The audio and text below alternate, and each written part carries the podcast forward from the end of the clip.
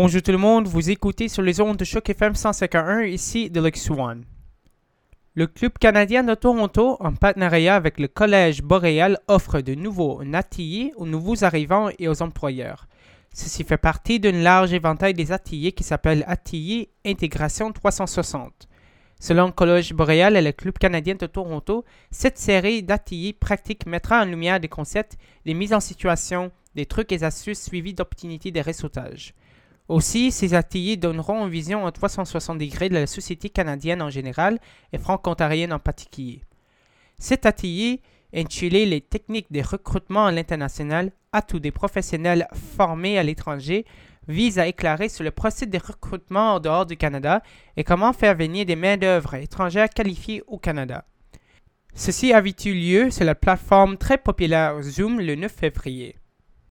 Au début de cet atelier, Richard Kempler introduit Nava Elmi, qui est avocate en immigration, est originaire de France mais travaille au centre-ville de Toronto. Son appui focalise à déserver les entrepreneurs et les employeurs partout au Canada dans le processus de recrutement d'ailleurs. Elle commence d'abord par faire un petit sondage parmi les participants à cet atelier pour mieux guider la discussion.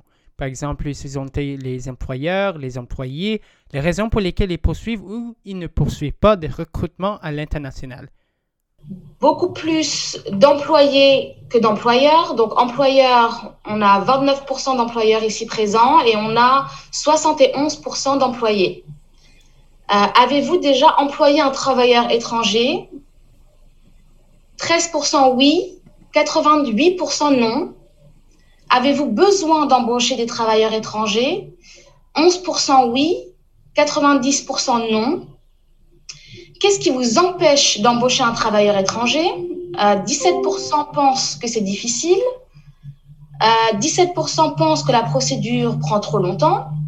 Et le reste ont simplement pas besoin d'embaucher de, travailleurs euh, étrangers. Donc, je vais arrêter le polling ici. Très bien.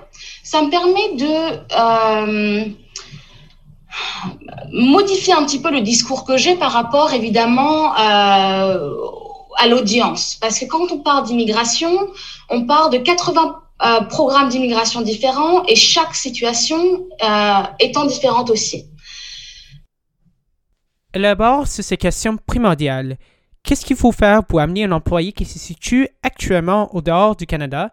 Et s'ils sont présentement au Canada avec une permis d'études ou visiteur, Qu'est-ce qu'il vous faut afin d'aller plus loin d'obtenir un permis de travail? Sa réponse est la suite.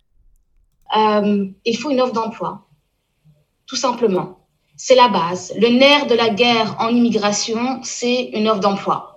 Peu importe où, au Canada, euh, mais c'est vraiment la base. Je pourrais même finir mon, atelier sur ça. Euh, ça veut dire quoi une offre d'emploi? Ça, ça veut dire une offre d'emploi à temps plein, Temps plein pour l'immigration, ça veut dire au moins 30 heures par semaine. Un an minimum et rémunéré. On s'entend que le un an, c'est pas obligatoire pour tous les programmes. Ça peut être moins. Mais si vous avez pour objectif peut-être d'embaucher un travailleur sur le long terme, il vaut mieux euh, avoir un permis de travail initial d'au moins un an. Par la suite, elle mentionne qu'en tant qu'entrepreneur ou qu'employeur, il faut savoir quel type de programme existe. Elle touche sur un parcours qui est plus commun, c'est mobilité francophone. Une offre d'emploi pour qui? Pour quelqu'un qui est francophone. Comment est-ce qu'on, comment est-ce que moi, en tant qu'avocate, je démontre la capacité en français? C'est tout d'abord par des diplômes obtenus en français. Donc, si j'ai une personne qui a une licence, je vais lui demander son diplôme de licence et je vais même aller plus loin, je vais lui demander ses relevés de notes. OK? Euh, On dit bien que la loi est la même pour toutes. Cependant, en réalité, lorsque euh, j'ai quelqu'un qui a un, passeport français ou j'ai quelqu'un qui a un passeport du Cameroun, c'est très différent. OK La vision de, l'officier en immigration euh, va être différente. Donc, euh, si par exemple, euh, j'ai quelqu'un qui a euh, simplement fait une année d'études, je vais aussi lui, en français, je vais aussi lui demander de passer un test de français. d'autant plus si cette personne-là a un passeport autre que euh, l'Europe francophone, donc autre que français, belge, euh, Monaco, Luxembourg. Elle fait déjà allusion à un programme qui est destiné à des employés qui travaillent déjà à une filiale ou une maison mère. C'est lorsque vous envoyez un, employé qui travaille déjà pour une filiale ou pour une maison mère à l'étranger. Donc là, c'est un permis qui permet de transférer un employé d'une filiale à une autre. Ok? Pour ça, l'employé doit absolument avoir travaillé pour l'entreprise à l'étranger pendant au moins un an durant les trois dernières années. Ok? Et évidemment, cette personne-là doit avoir les capacités pour entreprendre une position similaire au Canada. De plus, un autre programme qu'elle mentionne aussi est destiné pour les professionnels indépendants. Euh, l'autre programme, c'est aussi pour des professionnels indépendants. Donc, vous avez quelqu'un euh, en France euh, qui le, CV vous intéresse et vous souhaitez le faire ramener au Canada, mais cette personne-là, au lieu d'être salarié, va être professionnel, un professionnel indépendant. Euh, ce type de, de professionnel-là, ça s'adapte principalement aux pays avec lesquels le Canada a des ententes. Et là, euh, je vous donne l'exemple de l'accord CITA euh, pour l'Europe et le Canada. Pareil pour des contractuels. Donc, si par exemple vous avez une personne, vous avez un, un contrat avec une compagnie, euh, je sais pas moi, en Europe euh, et vous avez besoin d'un service après-vente, bah, la, la, compagnie en Europe va envoyer un de ses employés sur votre site pour s'occuper euh, de l'après-vente sur vos machines, par exemple. En ajoutant sur la liste de programmes disponibles, elle explique l'étude d'impact sur le marché du travail, un autre programme offert par le gouvernement de Canada ou LMIA en anglais.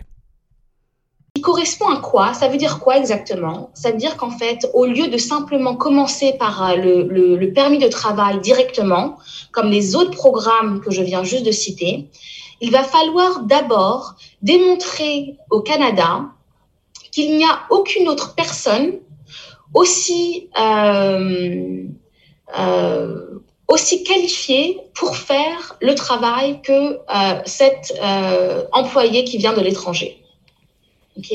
Donc, il va falloir démontrer euh, euh, par le biais de, de, publicité, on va devoir euh, publier l'offre d'emploi sur trois sites Internet différents, récolter les CV pendant au moins un mois, revoir tous les CV, et dire pourquoi est-ce que ces personnes-là qui sont canadiennes ou résidentes permanentes euh, ne sont pas assez qualifiés pour euh, entreprendre ce, ce, travail-là. Donc évidemment, ça c'est un, un, processus qui euh, requiert d'autant plus un, de l'aide, donc un avocat. et nous, on prend en charge toute la démarche du, début, du début à la fin. Ensuite, elle met en phase qu'il faut savoir rentrer sur les détails de la poste que l'employé va remplir. Tout d'abord, il va falloir discuter avec l'avocat concernant quoi? Concernant les conditions d'emploi. Donc très souvent, j'ai des employeurs qui viennent vers moi ou même des employés qui me disent, voilà, je veux euh, embaucher quelqu'un euh, ou je, vais avoir une offre d'emploi. Comment je fais pour avoir un permis de travail ou pour obtenir la résidence permanente? Euh, C'est pas assez. Il faut vraiment rentrer dans les détails et ce dont j'ai besoin, c'est tout d'abord le titre de l'emploi. Où est-ce que l'emploi va être situé? Est-ce qu'il va être en Ontario? Est-ce qu'il va être à Toronto? Est-ce qu'il va être à Hamilton? Est-ce qu'il va être au Québec? Etc. Quel sera le salaire Pendant combien d'heures de travail par semaine? Euh, C'est vraiment des, des informations de base qui figurent sur toute offre d'emploi. Ensuite, elle explique les prochaines étapes une fois que l'employé vient au Canada et commence à remplir sa poste. Euh, est-ce que euh, ça veut dire que euh, l'employeur doit forcément garder son employé pendant la durée de l'offre d'emploi si l'employeur n'est pas satisfait, il peut très bien demander, il peut très bien arrêter le contrat, tout simplement. Par contre, si euh, l'employé, euh, l'employeur souhaite modifier des conditions, c'est-à-dire augmenter ou diminuer le salaire, augmenter ou diminuer les heures de travail, euh, changer de poste, alors là, il faut absolument informer l'avocat qui en informera l'immigration. Ok, euh, c'est très important. Euh, il y a une offre d'emploi. Le permis de travail a été octroyé sur la base de l'offre d'emploi que vous avez émise. Mademoiselle Amy met en face l'importance d'aborder ces dossiers en avance afin d'accommoder des... Mademoiselle Amy met en face sur l'importance d'aborder sur ces dossiers en avance afin d'accommoder des délais sur les traitements. Évidemment, j'insiste sur le fait que ce qu'on vient juste de voir, ce sont les grandes lignes. Et que chaque cas est vraiment différent. Euh, donc, c'est à prendre avec les informations euh, dont je viens juste de communiquer, sont à prendre avec des pincettes. Enfin, elles répondent à des questions posées par les participants. Voici un exemple d'une question. Objectif fédéral de 4% d'immigrants francophones. Ben, écoutez, euh, il y a un objectif qui est très bien, mais les programmes n'ont pas changé. C'est-à-dire qu'on veut ramener des francophones, mais les francophones doivent être éligibles. Et pour être éligible, la vraie seule condition, c'est l'offre d'emploi. OK?